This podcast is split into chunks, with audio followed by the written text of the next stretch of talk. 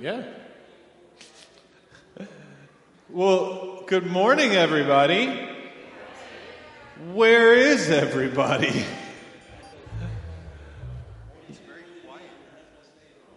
Wait, 42 women are not here and their husbands stayed home?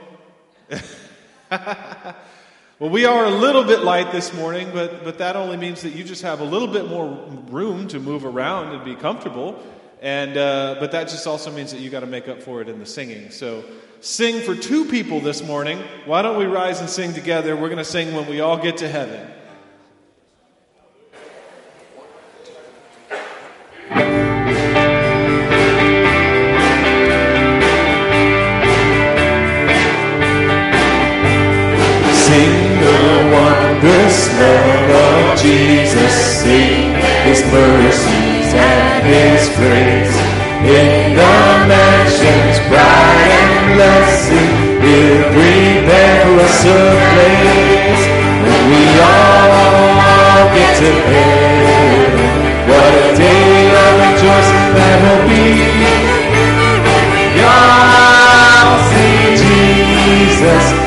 Sing and shout the victory. While we walk the pilgrim's pathway, clouds will move, spread the skies. But when trying days are over, not a shadow outside. When we all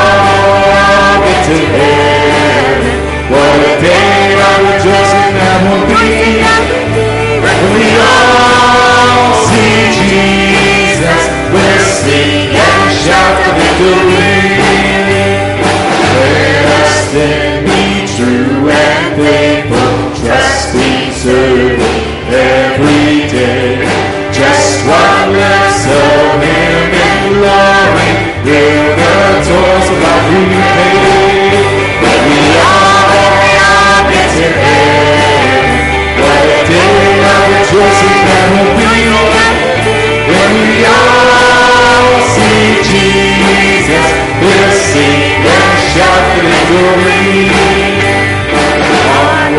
to the before us, soon His beauty will be home. Soon the pearly gates will open, we shall tread the streets of gold. We all get to heaven, what day of rejoicing that will be. When we all see Jesus, we'll sing and shout the victory.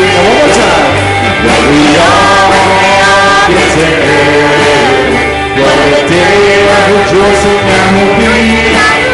When we all see Jesus, we'll sing and shout the victory.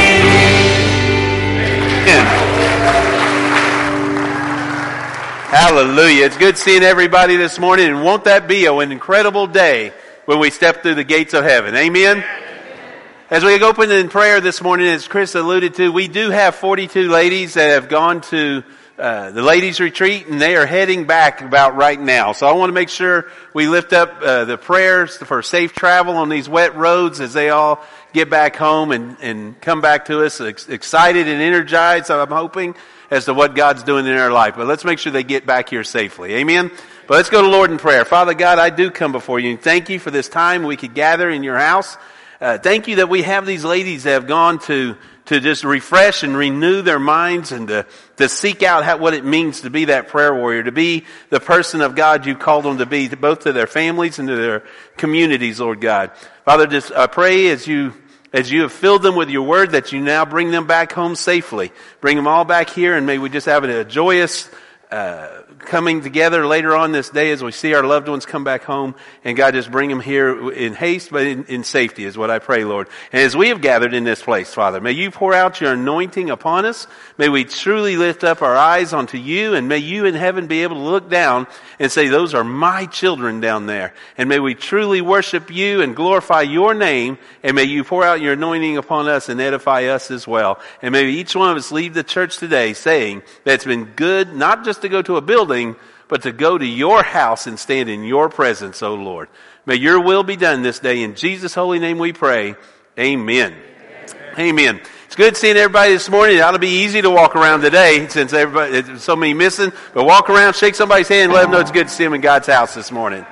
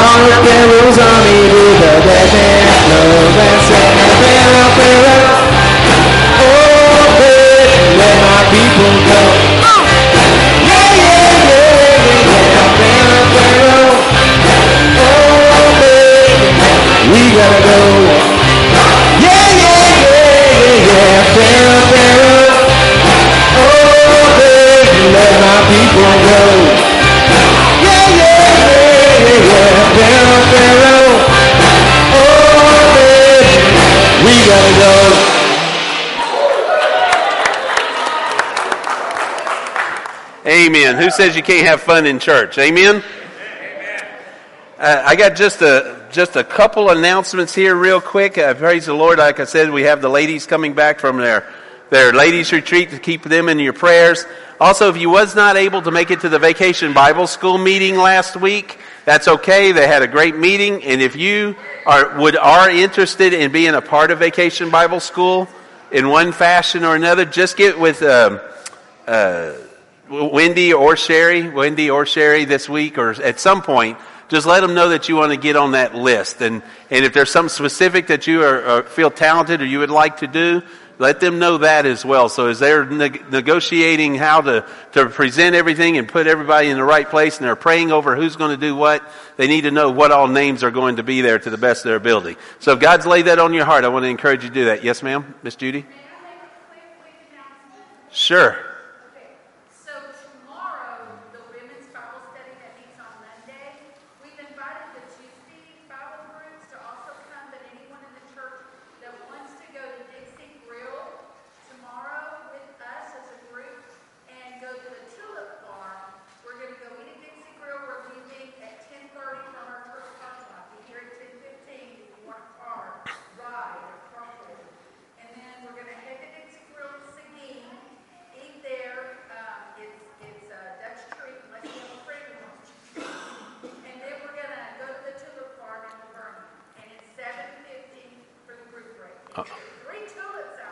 Are you on a tiptoe? okay, amen. Sorry. That was Brian bad, wasn't it? uh, women only, though. Yes, it's women's Bible study.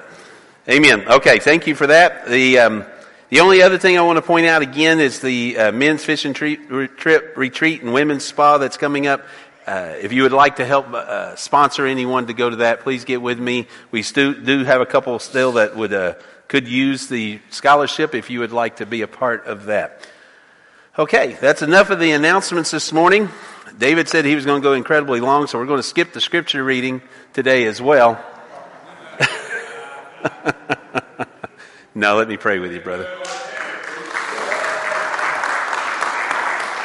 Father God, I do lift up my brother to you. And as we have come here this morning, Lord, may we hear you through him as he speaks to us this day. Father, may he just share what you've laid on his heart and thank you for his willingness and his obedience in sharing and what you've laid on him. May we hear you in Jesus' name. Amen. Thank you. Good morning, church. There used to be a guy named David Kobath that would witness to a telephone post. But he did it in his own power.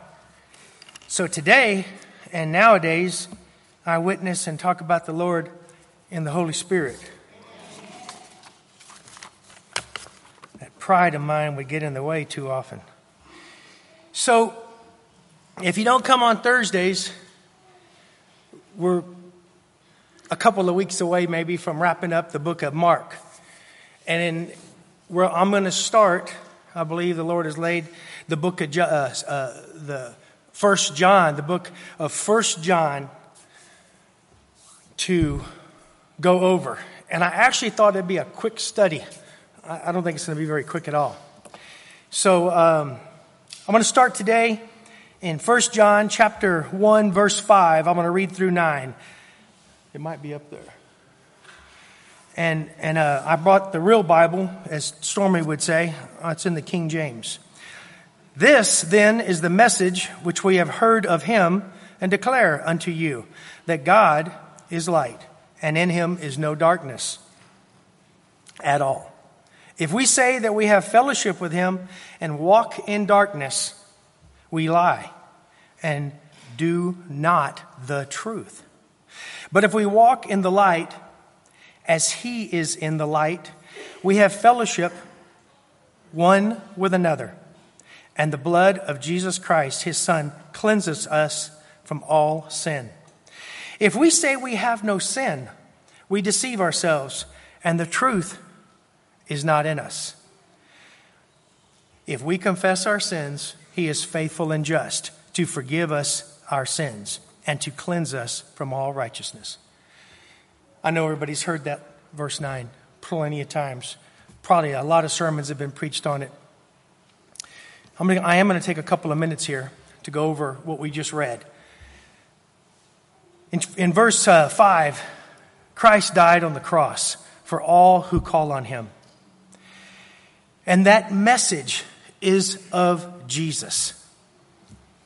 John says, and he declares, God is light. By nature, he is spirit. God is also love. No darkness found in him and he mentions none at all. In verse 6, we say, claim fellowship with Christ, but walk in darkness. So, do we claim fellowship in Christ and walk in darkness? Do we walk in the world with the world? Because if that's the fact, John says we're liars. We are not in God's truth or light. If you are living in sin, you are not walking with God. Again, John says, you're a liar.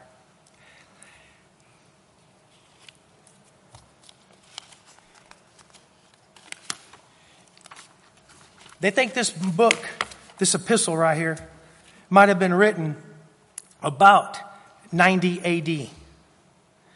And, and if, if that's the case, John's a pretty old guy here. But he's not pulling any punches. He's, he's delivering a message through this, this little letter. And it is a salvation message. But this message is really written to people that claim Christ. There's a lot of correcting going on here. Verse 7 Walking in the light is living in the Word of God. I took this word fellowship and Of course, we have fellowship with one another. We want fellowship with one another. But fellowship is more than friendship. Fellowship is more than a shared interest. Fellowship is being fixed on God. That's the fellowship he's talking about. Her eyes are fixed on the Lord. In all we say, in all we think, in all we do. So the question is do you let the light of God shine on your heart and spirit?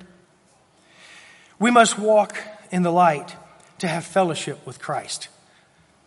If that is real super obvious what I'm saying, so I'm not pointing at you guys, because if I was, I promise you, people that know me know the dark side I've lived in.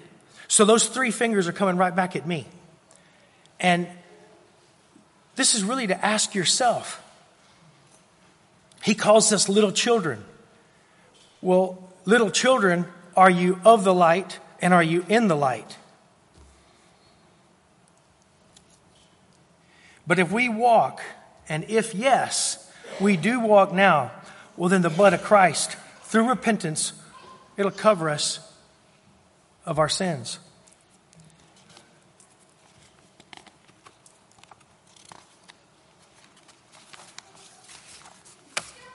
Right now, I have a little vibration going through my body.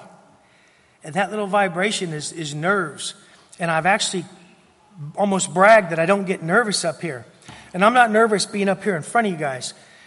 All of these remarks are a daily, maybe hourly, maybe minutely uh, subject covering me. And the sin that do I sin or do I not? Do I walk in the light of God or do I not? And so, again, these remarks that he's making, they are to the brothers and sisters of Christ. Verse 8 says, John says, You are lying to yourself if anyone thinks we don't sin. Again, you are lying to yourself. The truth is not in us, in you and me. We are all sinners we as a society can change laws. I think this is the part that makes me the most nervous. But God's morals, explained here in my Bible and what your Bible should be, they don't change. The precepts and the standards that God has given us to live, they're the same yesterday, today, and tomorrow. They're the same when He put them out in front of Moses. They're the same when he told Adam and Eve how to live. They're the same. They haven't changed. Sin is still sin. We ask ourselves, well, what is a sin? Lying, cheating, stealing, all that stuff is still wrong.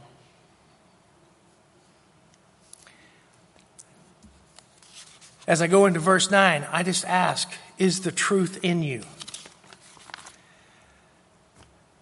Again, we've heard this verse if we confess our sins, He is faithful and just to forgive us our sins and to cleanse us from all unrighteousness.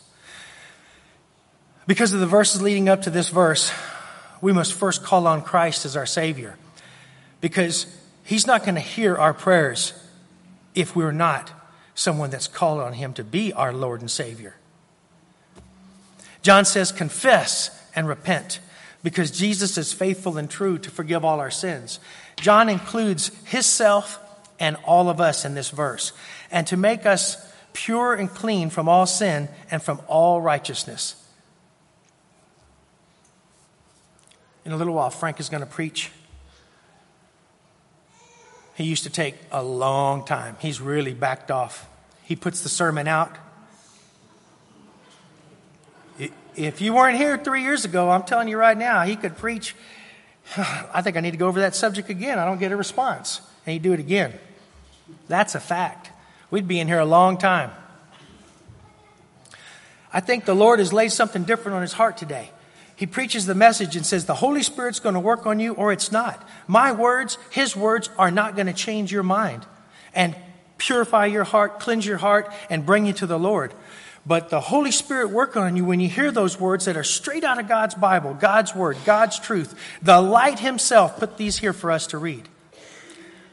That's what's going to change somebody's mind and cleanse their heart. Because the Bible says we have a pastor, uh, we, we, we, we, have a great pastor. The Bible says that we have a, a, a God that is faithful and just. I'll close with I hope we all ask for that forgiveness that God has promised through Jesus Christ. Thank you. I'd like to pray with us right quick. Father in heaven, this, this message, though it, it, its simplicity in words is true, but Lord, for someone to bend that knee and call on you to be his Lord and Savior and to become the man or woman that God has asked them to be, to, to, to learn to, to uh, your faithfulness and justice is true, but to learn to make us good stewards, good disciples, men and women that, that our words won't tell who we are, but our actions and our deeds will. I, I pray that we can learn, if it's minute by minute or day by day or year by year, to become those men and women of Christ. I pray for this in, in the faithful name of our Lord Jesus Christ. Amen.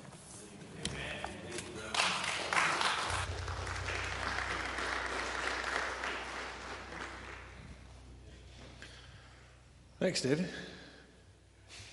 Thank you. uh, anybody, anybody sometimes get distracted? Especially Sunday morning church when you're thinking about what's going on in the afternoon or what's going to happen next or what's going on outside right now, stuff like that. What's, stop it. My point is this in this moment, I would like for us to, as a church, commit for at least the next 45 minutes to be without a distraction as much as possible. Okay? So I'm just going to give us a moment. We're going to start playing. You guys can join us and sing and just allow the music, allow the words to, to focus you on God and nothing else. Don't let any other distraction creep in for the next few minutes, all right? Let's sing together.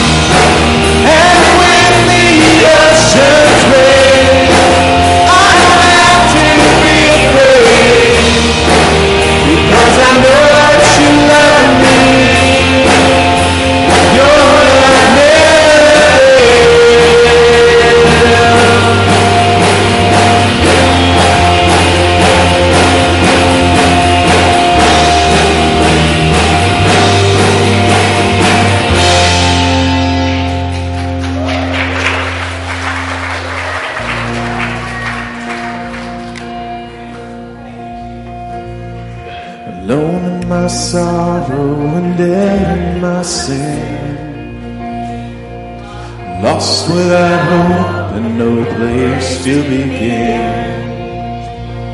Your love made a way to let mercy come in. When death was arrested, my life began.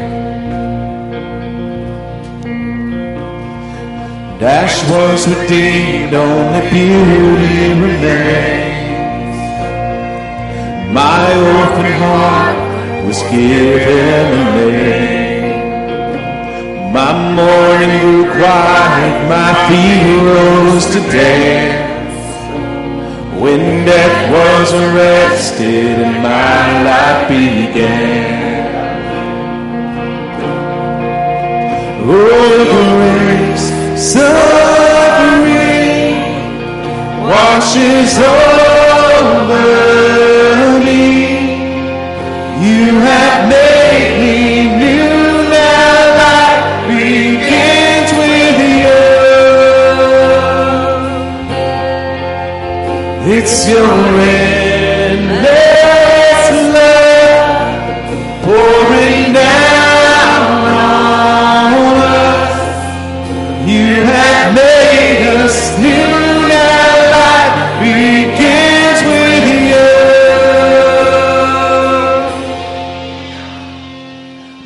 from my chain, I'm a prisoner no more. Shame was a ransom you paid for.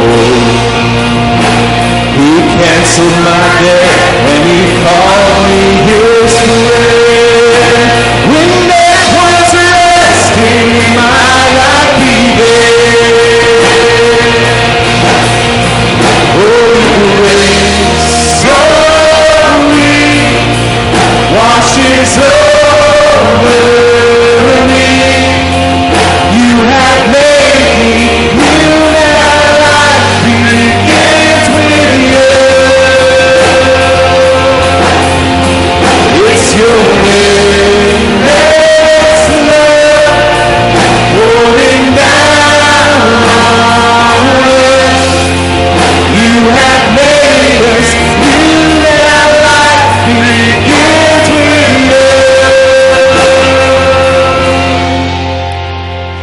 Our Savior displayed on a criminal's cross. Darkness rejoiced as though heaven had lost.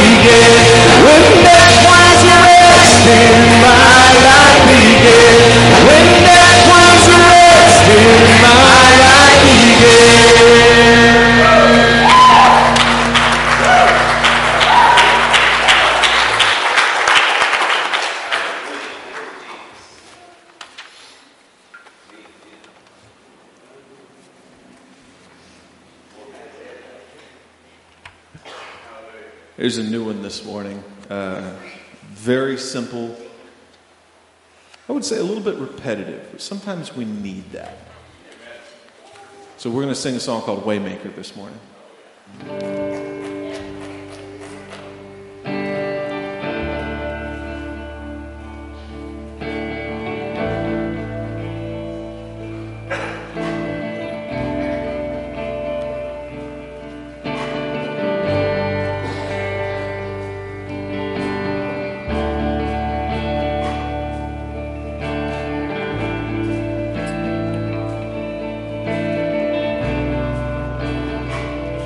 You are here.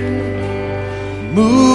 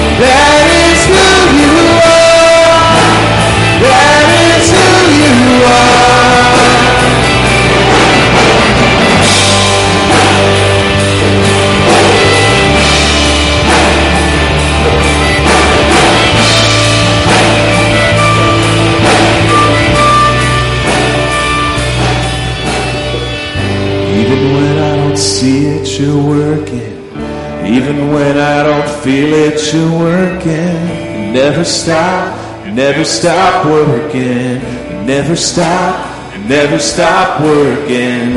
Even when I don't see it, you're working. Even when I don't feel it, you're working. Never stop, never stop working. Never stop, never stop working. Even when I don't feel it, you're working. Even when I don't feel it, you're working. Never stop, never stop.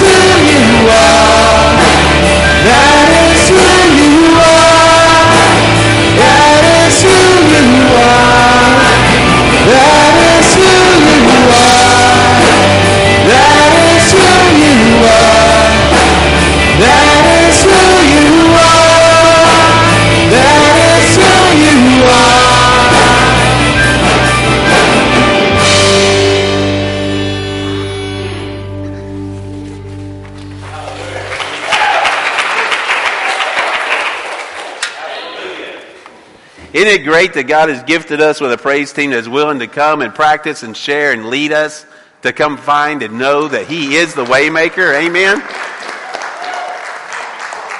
Miracle worker. Hallelujah. Hallelujah. If you have your Bibles this morning, turn to the book of Esther. Turn to the book of Esther. Now, as we get there this morning, let me share with you why God put me into this direction, I think. This week, as you know, the ladies are all at the, many ladies are at the ladies' retreat. And as I was praying for them this week, one of the thoughts that came to me was how Carla always looked forward to the ladies' retreats. And how many times, whether it be a youth retreat, a ladies' retreat, she would be there in the bus with me. And she would come sit on the stairs of the bus and we would talk.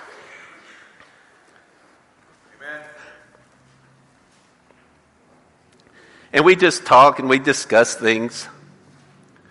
And it's, it's, um, you know, it's no secret. I think Carla it was prob- probably, if not my best friend, she was a very close friend.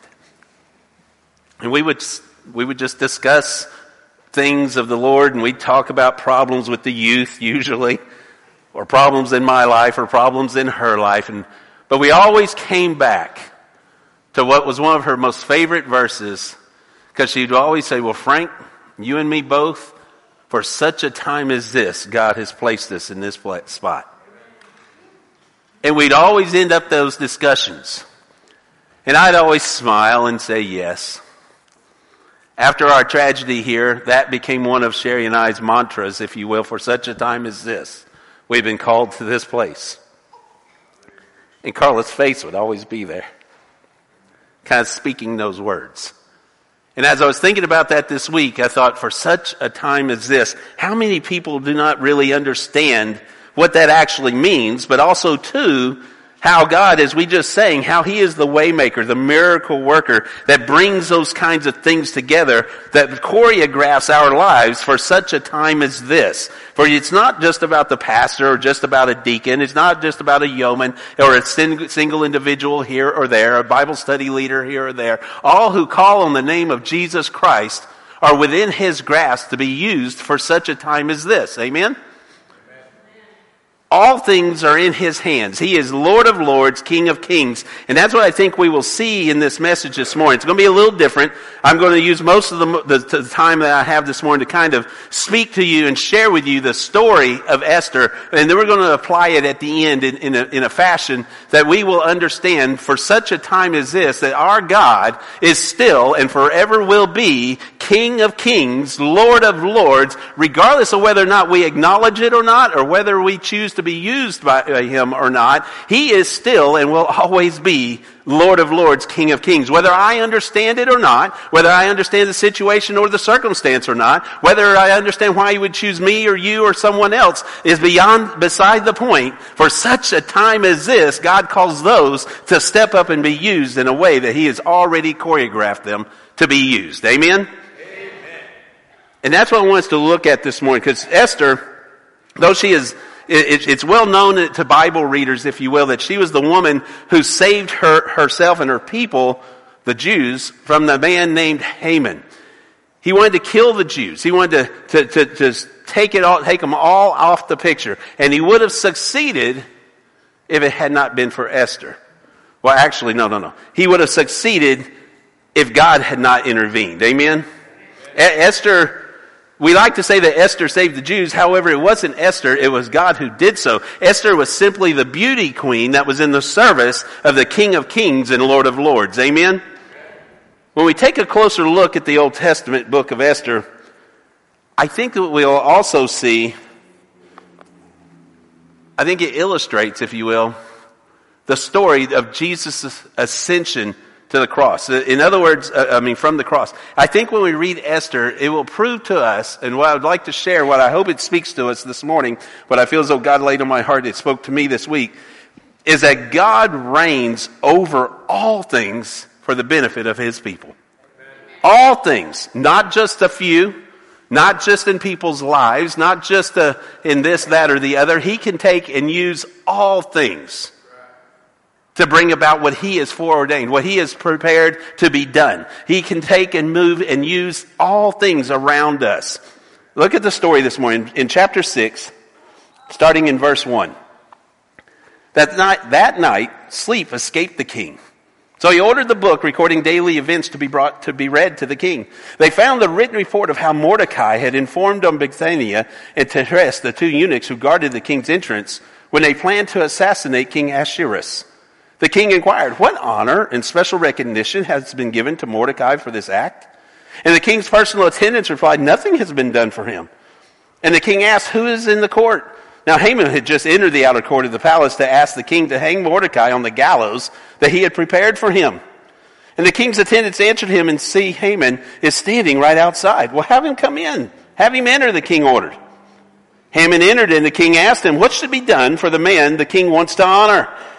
Haman thought to himself, who is the king would want to honor more than me?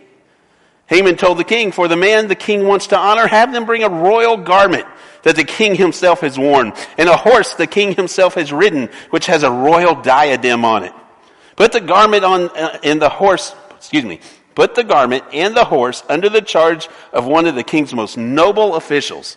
Have them clothe the man the king wants to honor. Parade him on the horse throughout the city square and proclaim before him, this is what is done for the man the king wants to honor. The king told Haman, hurry and do just as you propose. Take a garment and a horse for Mordecai the Jew who is sitting at the king's gate. Do not leave out anything you have suggested. So Haman took the garment and the horse. He clothed Mordecai and paraded him through the city square, crying out before him, this is what is done for the man the king wants to honor. Then Mordecai returned to the king's gate, but Haman, overwhelmed, hurried off for home with his head covered. Haman told his wife Zeresh and all his friends everything that had happened. His advisors and his wife Zeresh said to him, If Mordecai, before whom you have begun to fall, befall, is Jewish, you won't overcome him, because your downfall is certain. While they were still speaking with him, the eunuchs of the king arrived and rushed Haman to the banquet Esther had prepared. Now let's stop there for just a minute. Let me explain this story just a little bit. And also with the explanation, I want to talk about and move into what really was going on here. The true story of Esther takes place about 480 years before Jesus. This is about 50 years or so after Daniel. We're studying Daniel in the mornings in our Sunday morning class. We're studying Ezekiel in our Sunday evening class. This is about 50 years after Daniel. And while some of the Jews at this time had returned back to Babylon to, to re, uh, excuse me, returned back to Jerusalem to rebuild, most of them had stayed where they were. They had remained where they had been taken captive because the Babylonians were not in power any longer. The Persians were under the kingship of Xerxes. And under the kingship of Xerxes, life wasn't bad for the Jews.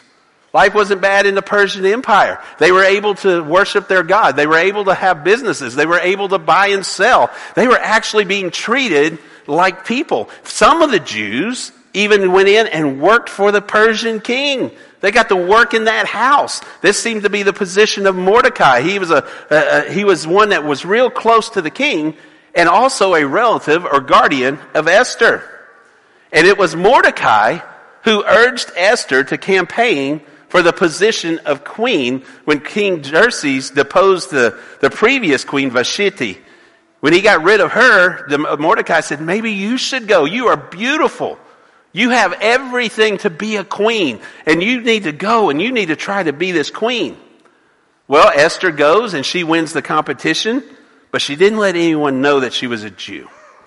And so she is now the queen of Persia. And the king, King Xerxes, he's, he's incredibly happy here. Well, not long after Esther's crowning, Mordecai learned about a plot against the king. And Mordecai's thinking, you know, this king has been great to us. He's been good to my family. He's been good to what's going on around here. So he reported to Esther and told Esther to go and tell Xerxes. Well, Xerxes, he's like, wow, thank you. And Mordecai is given credit for what has happened. He's given credit for saving the king's life. However, nothing else was done. There was no reward. Now, life was really good for Mordecai and Esther for quite a while until Haman come into the picture. Haman, I always, I always kind of look at his little man's disease. We can see in the scripture he's got lots of money, but no, nobody respects him. So he comes into the picture, Haman, and just like these kind of people do, he, Haman's made chief amongst the nobles, and one of the first things he says is, everybody will bow down to me. You ever met those people that can't gain, can't earn respect, so they get in a position where they just make you do something or try to? That's where Haman was. He said, everyone will bow down to me when I walk into a room. When you're in my presence, you will bow down to show respect for me. Well, for whatever reason, Mordecai said, no, I ain't bowing down to you. Mordecai wouldn't do it. And this infuriated Haman. How dare you not bow down to me? When I walk into a room, you have to bow down. Well, this bothered Haman so much that he plotted Mordecai's death. And not only his death, he was so mad, he said, you know what? I'm going to take, I, I want, I'm going to take out every Jew. You don't want to bow down to me? I'll show you who's the man here. I'm, I'm going to take everybody out. So Haman goes to Xerxes and he offers to donate a large sum of money to the treasury if you will, as the Bible says, allow me to rid the empire of these meddlesome people. Now, Xerxes, he didn't ask no questions. He didn't really think about it.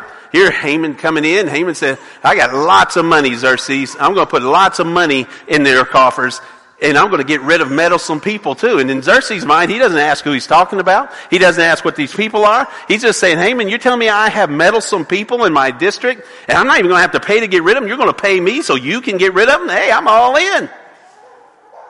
And Xerxes is tricked and, and Haman's thinking, ha, I got him. I'm going to get rid of all these Jews. But guys, let me tell you something. Haman wasn't just trying to go against the Jews here. In reality, he was going against God himself because God had already promised previously that there was going to be a Savior born from these Jews. So when Haman thought he was going to take out the Jews, he thought he was going to go poke his finger in the eyes of, of Mordecai and others. What he really was doing was putting his finger in the eye of God. And God doesn't play that nicely when it comes to that. Just like when, when King Herod thought, well, I'll just go kill all the babies to make sure that Jesus doesn't make it out alive. It, this was the same thing. Just like King Herod, he was thwarted by the king, by the Lord of Lords, King of Kings. Amen? Haman was not going to be allowed to take out all the Jews. Even though he thought he had a, a foolproof plan, though he thought that these Jews, that who are they? They are no one. We can get rid of them. They're just meddlesome people. Well, when Mordecai learned about Haman's plot, he said, gosh, you know, he's coming to, he's not just going to take me. When I hear the king's decree, he's coming for all of us. And he mourned and he was broken and he carried on until Esther said, what is the matter with you? She sent a messenger to find out what is the matter with you, Mordecai. Being the queen, she doesn't hear these decrees. She doesn't really know what's going on in politics any longer. And Mordecai tells her and explains to her and urges Esther advocate on behalf of her people. He says, Esther, he's coming to take us all down. You've got to do something. Now, Esther was rather reluctant. What happened to Vashti? Hmm, that could happen to me as well. You know, I'm just a queen. And even though she was the queen, and like what we have, you know, in America, our, our wives and all can, they come in and very vociferously tell us what they think. That doesn't happen in this atmosphere. If she goes in and, and, and, impetuously just goes into the king, barges into his chambers, and says something, he could have her put to death. If she just walks in there into his presence and, and, and he perceives insolence, he can say, I'm done with you. So in her mind, she's thinking, I, I, I, can't do this. And she starts arguing Mordecai, I understand what you're saying. I understand how grave the situation seems to be. I understand that Haman has worked together this plot, but, but I have no stroke. I have no abilities here. I'm just the woman in the house. I'm just the queen. But listen to verse 14. Uh, excuse me, go back to chapter 4, 14. This is Mordecai speaking to Esther. He looks her in the eye. And I can kind of picture him kind of stroking her hair and grabbing her shoulders because she's scared. No, she is nervous. Her people are about to perish. She is, she's thinking, I'm not a warrior. I'm not a, I'm not a battle hardened soldier. I'm not someone on the king's level that can speak to him in such a fashion. I can't do these things. And I know my people are, are, are scared, eh, but, but I can't do this. And Mordecai just reaches out and I can see him just holding her shoulders and he says, if you keep silent at this time, liberation and deliverance will come to the Jewish people from another place, but you and your father's house will be destroyed. Who knows? Perhaps you've come to the kingdom for such a time as this. What is Mordecai telling her? He's saying, honey, here's the deal. God is going to preserve his people. He is going to do it one way or another, and I don't know how he's going to do it. But I do know that he's calling you into a position, and maybe right now, for such a time as this, sure, you're not a warrior. Sure, you're not on that king's level. Sure, you have all these things why you think you cannot do it. But you serve the one true God. You serve the Lord of lords and King of kings. And my God will save his people, Esther. But for such a time as this, he has placed you where you sit. You need to do something. Well, Xerxes, he can't sleep one night, and he's, he's, he's kind of tossing and turning in bed here, and Mordecai is, I mean, uh, Haman is gone. He started building gallows for Mordecai. He's got all these plans going on in his head, and everything's going great and in his mind. And the king says, I can't sleep. Read, read the history of my realm. Now, I'm, I'm sure just like he was thinking, that's got to be so boring, it'll put me to sleep. Read me what has transpired in my realm, what has transpired in my life. And as the, the, the, scribe is reading, he gets to the part about Mordecai. And the king remembers, wow, you know, he saved my life. And he jumps out of bed and he, he asks, was there any, you didn't say anything about how we honored Mordecai. Well, well, we didn't, king. We didn't ever honor him. And the king is like, uh, this is unreal. So all of a sudden he's, he's thinking, what am I going to do? Is there anyone around right now? Where's one of my royal advisors? Well, Haman just walked in. Now Haman's coming in because he's thinking, I'm going to ask the king if I can go ahead and hang Mordecai in the morning on my gallows I just had built. he's all got his, you know, if he had had his bibs on, he'd have his thumbs in his little things there, you know. He's got everything going on at this point. I'm going to hang Mordecai in the morning. God, you know, king's going to go with me on this. It's all a done deal. So the king says, bring him in here. And he's thinking, Mordecai refused to bow down before me. And I got an audience with the king. Boy, this is all going to, I'm going to teach him for making me angry. But before, before Haman could put forth his request, the king looks at him and says, Haman, what would you do? How would you suggest I honor a man that I truly want to honor? And in his arrogance, Haman's thinking, ha, man, I've got, I'm all that and a bag of chips. You know, he wants to honor me. I'm good. Well, King, let me tell you what I would do. I would dress this man in a cloak and a robe that you, that you have worn yourself. I would put him on a horse that you have ridden yourself with your royal diadem on his forehead. And then I would parade him throughout the city. Can you imagine? It's a wonder Haman's heart didn't stop when Xerxes said to him, Go ahead, go do that for Mordecai. Look at verse 10. The king told Haman, Hurry and do just as you proposed. Take a garment and a horse for Mordecai the Jew who is sitting at the king's gate. Do not leave anything out that you have suggested. Everything you just thought you did for yourself, you just set up your number one enemy for. Go, do these things.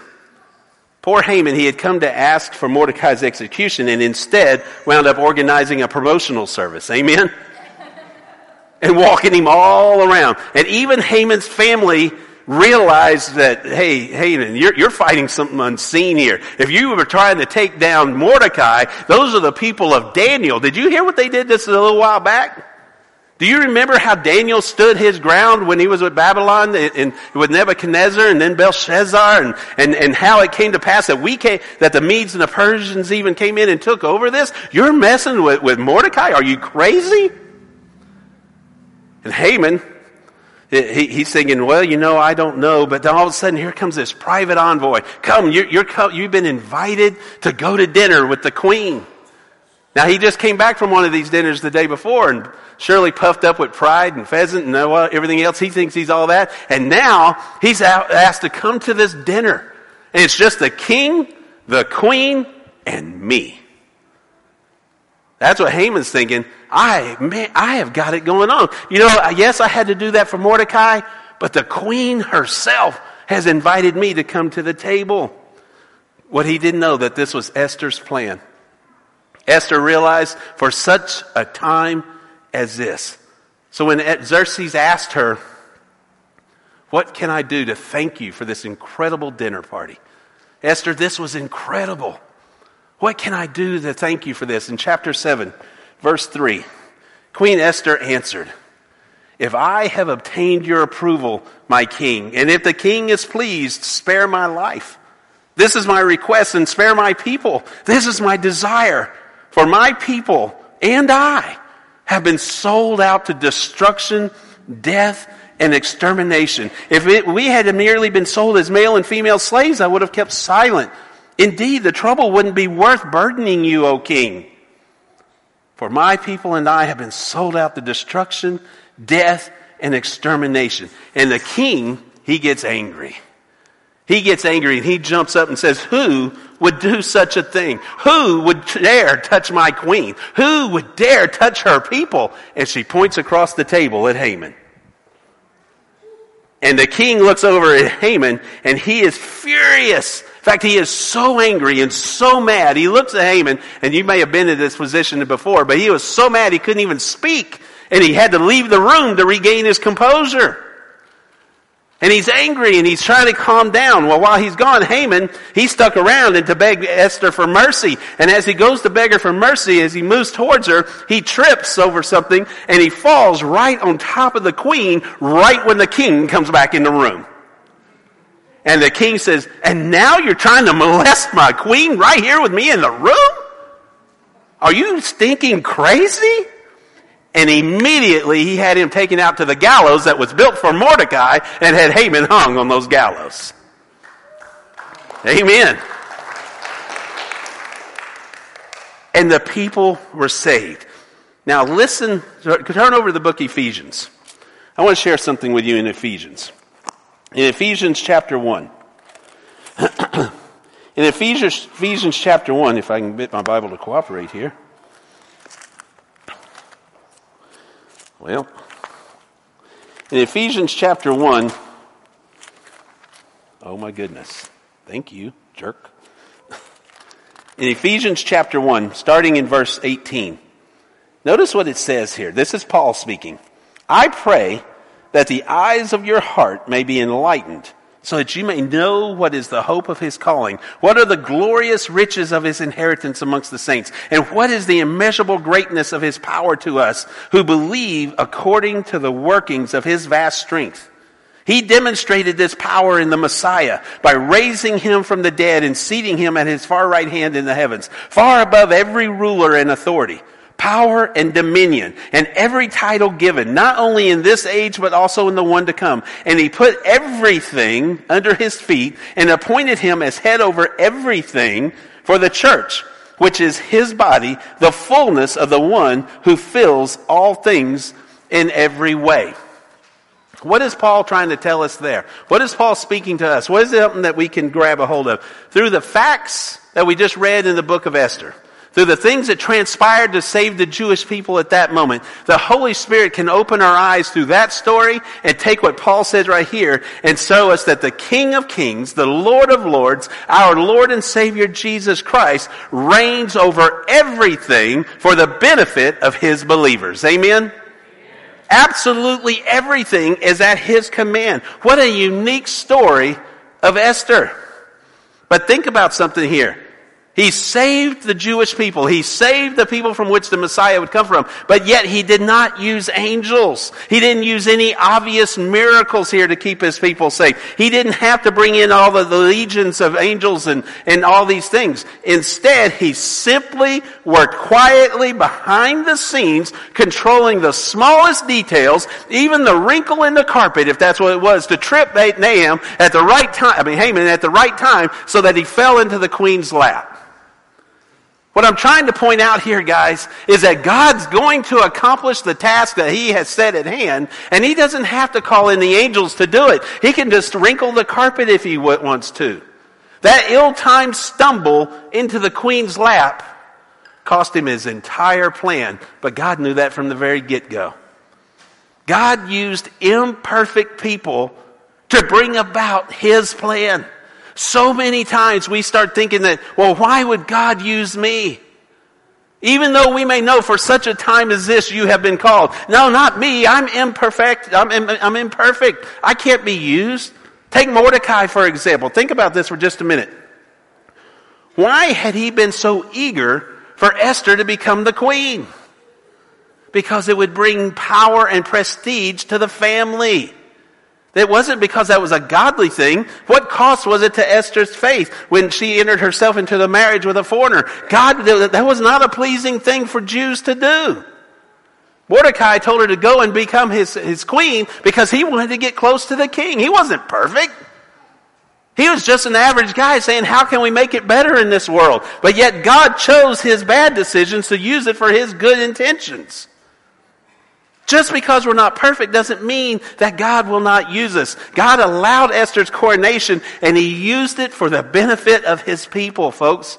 Aren't you glad that we have a king who, who can easily overcome the most determined and, and powerful adversaries there are, and he can do so by just speaking into a situation? By using any of us.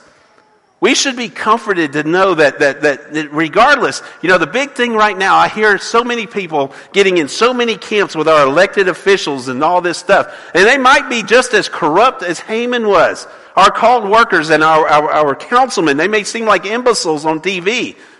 Your neighbors, your friends, they may be just as clueless as Xerxes was. And you want to just throw up your hands and quit and say, why, I can't make a difference. Why should I even care anymore? How can I continue to move about?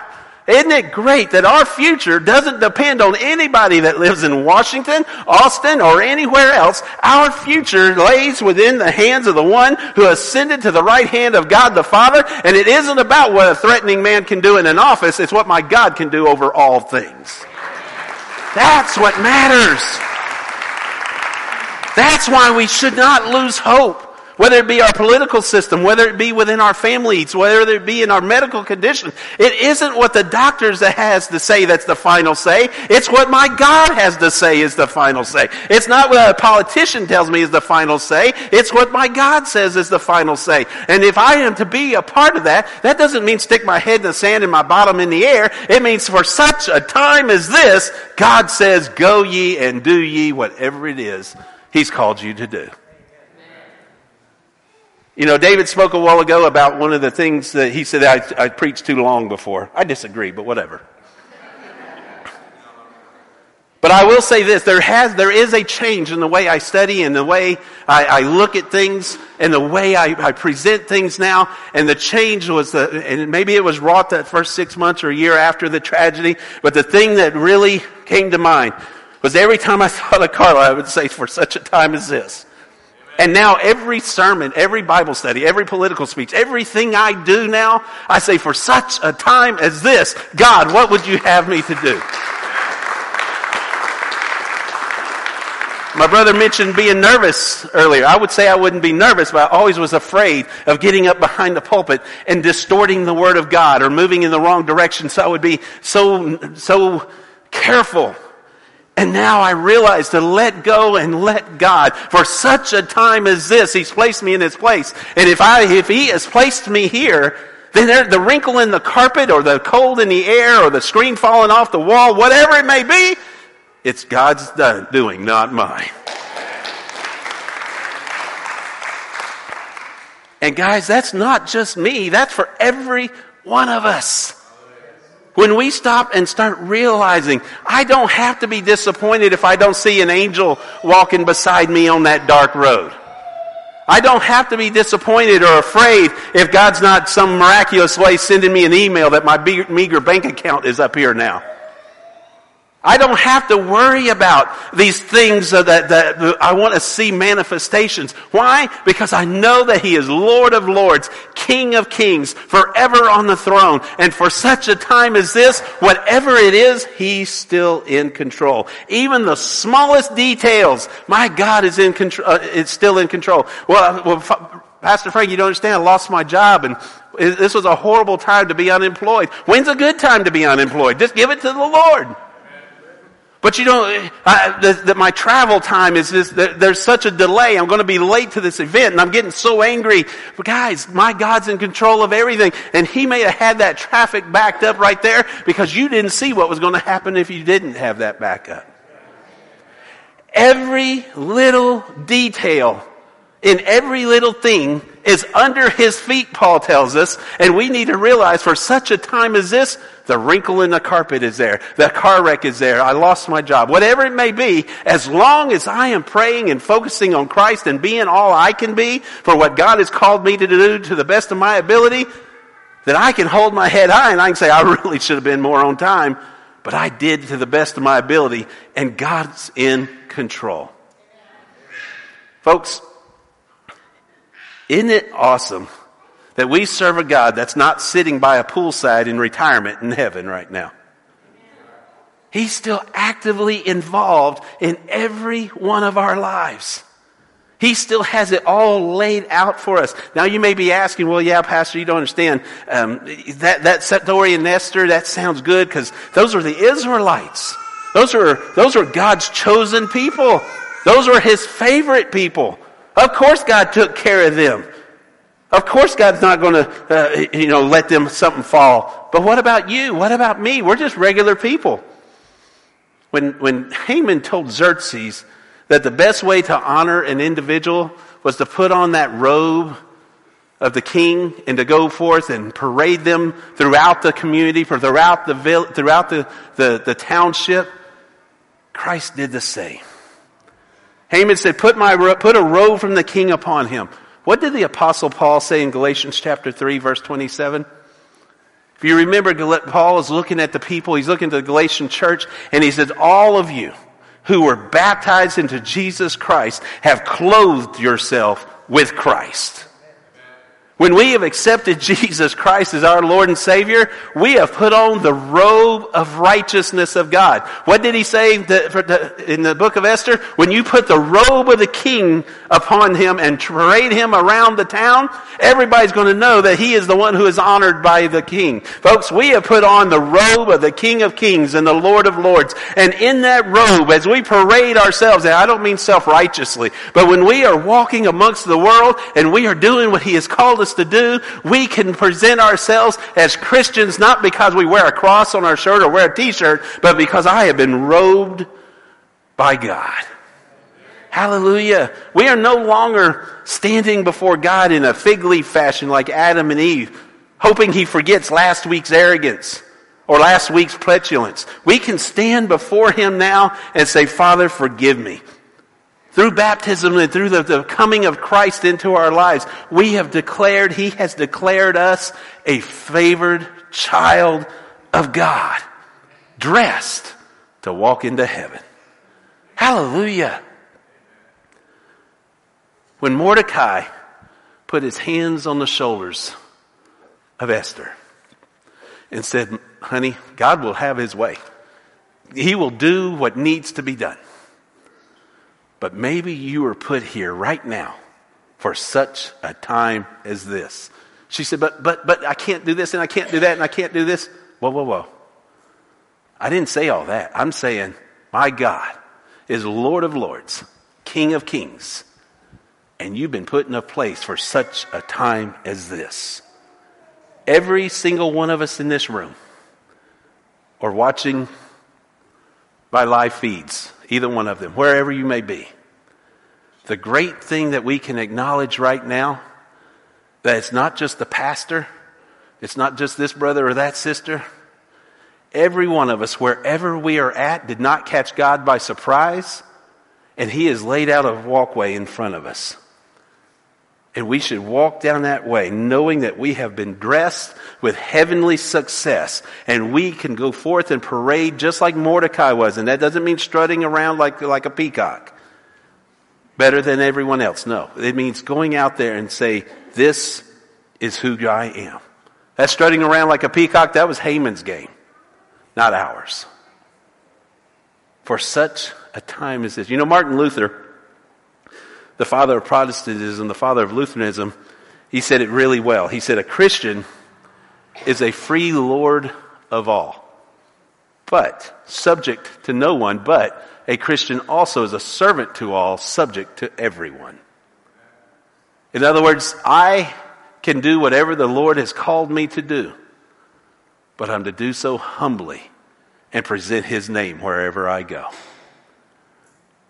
for such a time as this. I know that all the folks that go, went on to be with the Lord, not just in tragedy, but in any fashion, that knew Jesus Christ. But here, when I think of Carla, and I think of Carla often, still. But I know that she would also have that smile and say, For such a time as this, I'm retired. And I could hear her little laugh and her little finger thingy. But you have to keep going. For such a time as this, God has called you to stand. And I would present to you this morning that Christ is saying the same to you. Whatever it may be, God speaking to you, you may know what it is already. Maybe you're, you're, you're waiting to see what it is, but whatever it is that God is calling you to do for such a time as this, serve with the one who ascended and take that ascension confidence into your heart and go forth and do whatever it is and labor, not because you feel like you have to, not because you think you know it all, but because the King of Kings, Lord of Lords, has laid out a pathway and you may not understand it, but the wrinkle in the carpet that's going to trip your adversary is already there. Just trust Him and walk. Now you can't do that if you don't know who He is. He'll still use you to bring about His plans. But wouldn't it be great if you were on his team? Wouldn't it be great to know that the one that has been given the world, as Paul said in Ephesians, that the world is his footstool and everything thereon. He has the capability of, of touching and moving every facet of this world. Wouldn't it be great to know that I'm on his side? Now, if you don't know Jesus Christ as your Lord and Savior, you're on the adversary side. It's one or the other. There is no in between. You either have accepted him as your Lord in your life or you have not. And I'm not, I'm not saying have you said a prayer. There's a whole lot of people that says the word, says the words, but it hasn't moved in the heart. When Paul said that you have been clothed with the robe of righteousness, that's when that heart opened up and poured out the ugly and let the good come in. Now, you may be here today and you say, Well, Pastor, I'm just too far gone. All things are in His control. As long as there's breath in your body, He said, Whomsoever believeth in me shall not perish, but have everlasting life. If you're here this morning and you don't know Jesus Christ as your Lord and Savior, I encourage you, I implore you, make that decision now before you're hung on the gallows that were intended for Mordecai. If you do know Him as your Lord and Savior, and maybe you're incredibly nervous. Maybe God's called you to teach a class somewhere. Maybe He's telling you to work with the, the youth or the children or, or teach an adult class. Or maybe He's telling you to witness to your friend at work or to your husband or your children. Whatever it is, and you're making excuses as why you cannot do it, ask the Lord. Say, Father God, is this why I'm here? For such a time as this, are you going to make the path for me to step out on? And if he says yes, quit arguing and just step out. Now, I would be lying if I told you that I don't still really pray in on Saturday night or Sunday morning when I'm in here praying before you guys get here. I'm still praying and saying, Lord, I don't want to say anything that's not of you. But I will say that I come forth and I speak it now, where before I always was hoping at the end that I said it. Now, when I step off the stage, I say, Thank you, Lord, for allowing me to be a part of your ministry like one more day. Amen. Not because of who I am, but because of who He is. For such a time as this, He's called me to be in this place. And that means I can sit right there and Brother Ray can come up and speak or Brother David or whomever, and I'm still just as good as right there because for such a time as this, he said, shut your mouth and sit in the chair. I've learned it's not about my timing or yours, it's about His. And the more we relinquish that time to Him for such a time as this, the more the peace that surpasses all understanding comes into our hearts. If you're here this morning, you don't know Jesus Christ, then you probably you're, you're trying to grasp what I'm saying, but not really. It's like seeing through a glass darkly. Grab a hold of His garment this day. If you're here and you do know Him, Maybe today's the day to step out and make that commitment, to make that phone call. Brother, can I come over and pray with you? I want to ask for forgiveness. Or, brother, I want to come over and let you know that I'm sorry for holding that grudge. Brother, I just want to come and I just want to teach. I want to show. I want to do this for such a time as this. Let's go to Lord in prayer. Let's all stand. Father God, I come before you right now and I thank you for this opportunity that we have to gather together in your house, knowing that we know that we know that you are Lord of Lords, King of Kings. And Father, I can feel the, the, the fear that Esther had. The fear of thinking how you would use a woman in that position to save an entire people. She knew she wasn't worthy.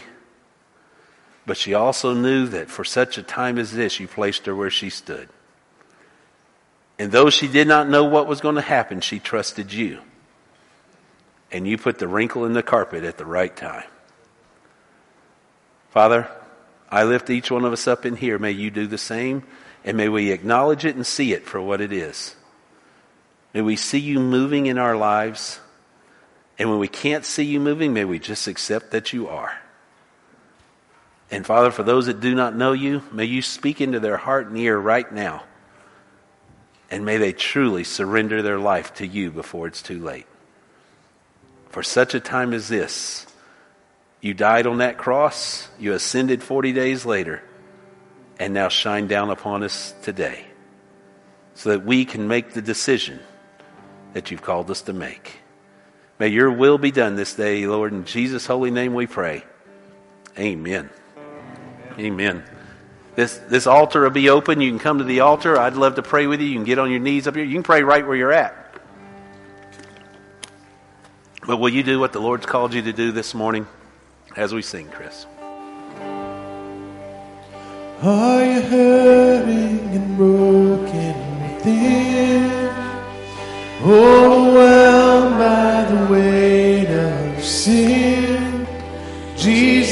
is calling. Have you come to the end of yourself?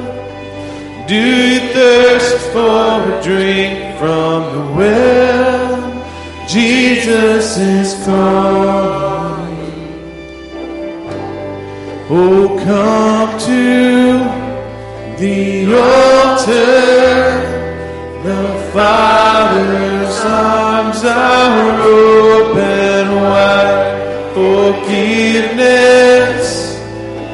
bought with the precious blood of Jesus Christ.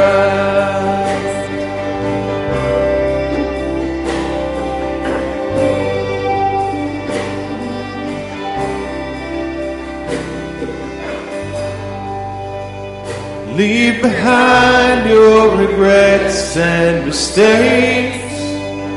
Come today, there's no reason to wait. Jesus is calling.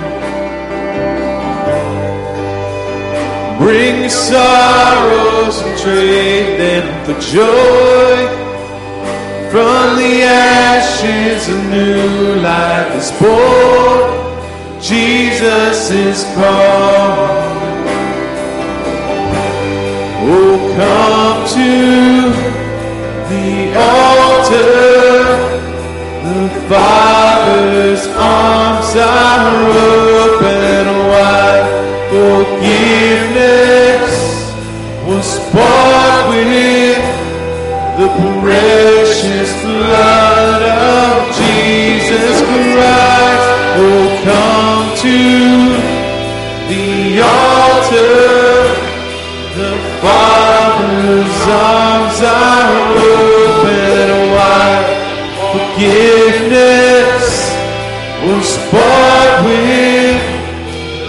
precious blood of Jesus Christ.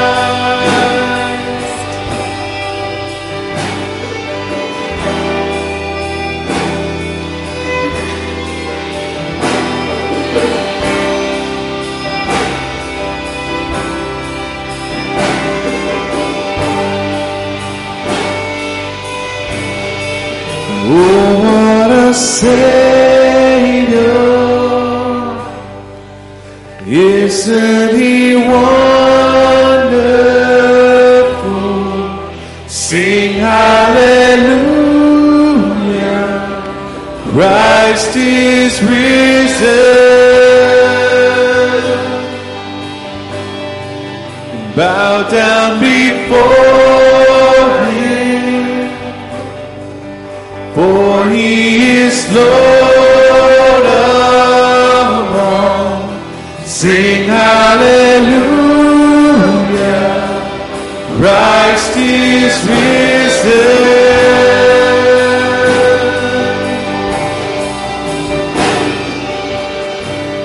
Oh, come to the altar.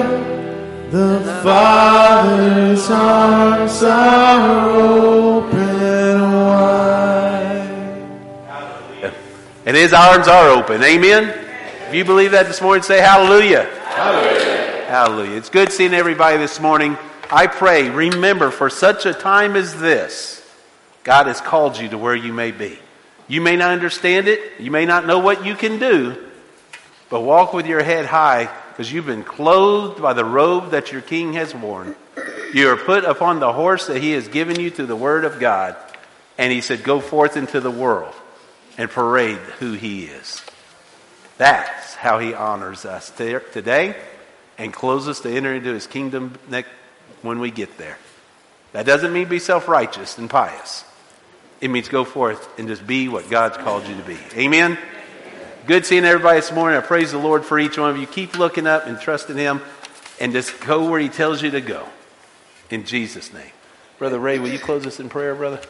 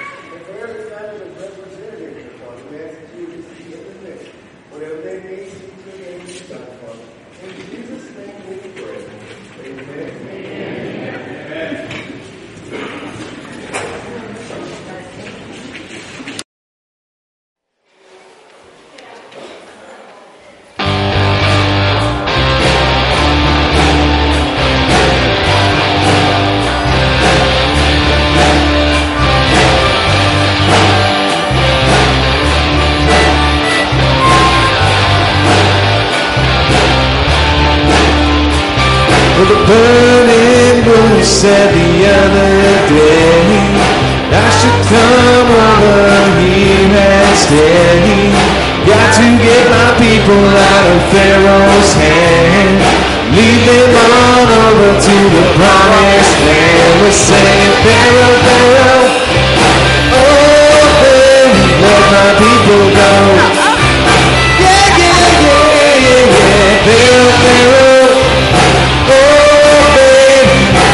Gotta go. Yeah, yeah, yeah, yeah.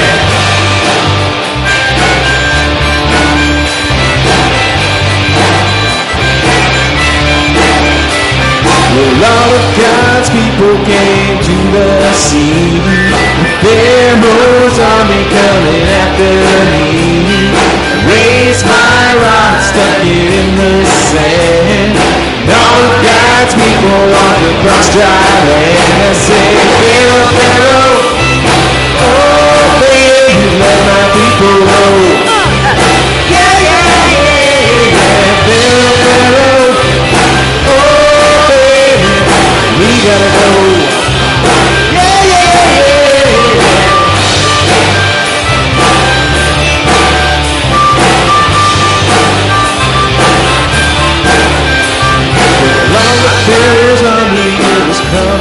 To. What do you think that I did do? I raised my rod, cleared my throat, and all the Pharaoh's army did the dead man's slow. We're singing Pharaoh, Pharaoh, oh baby, let my people go.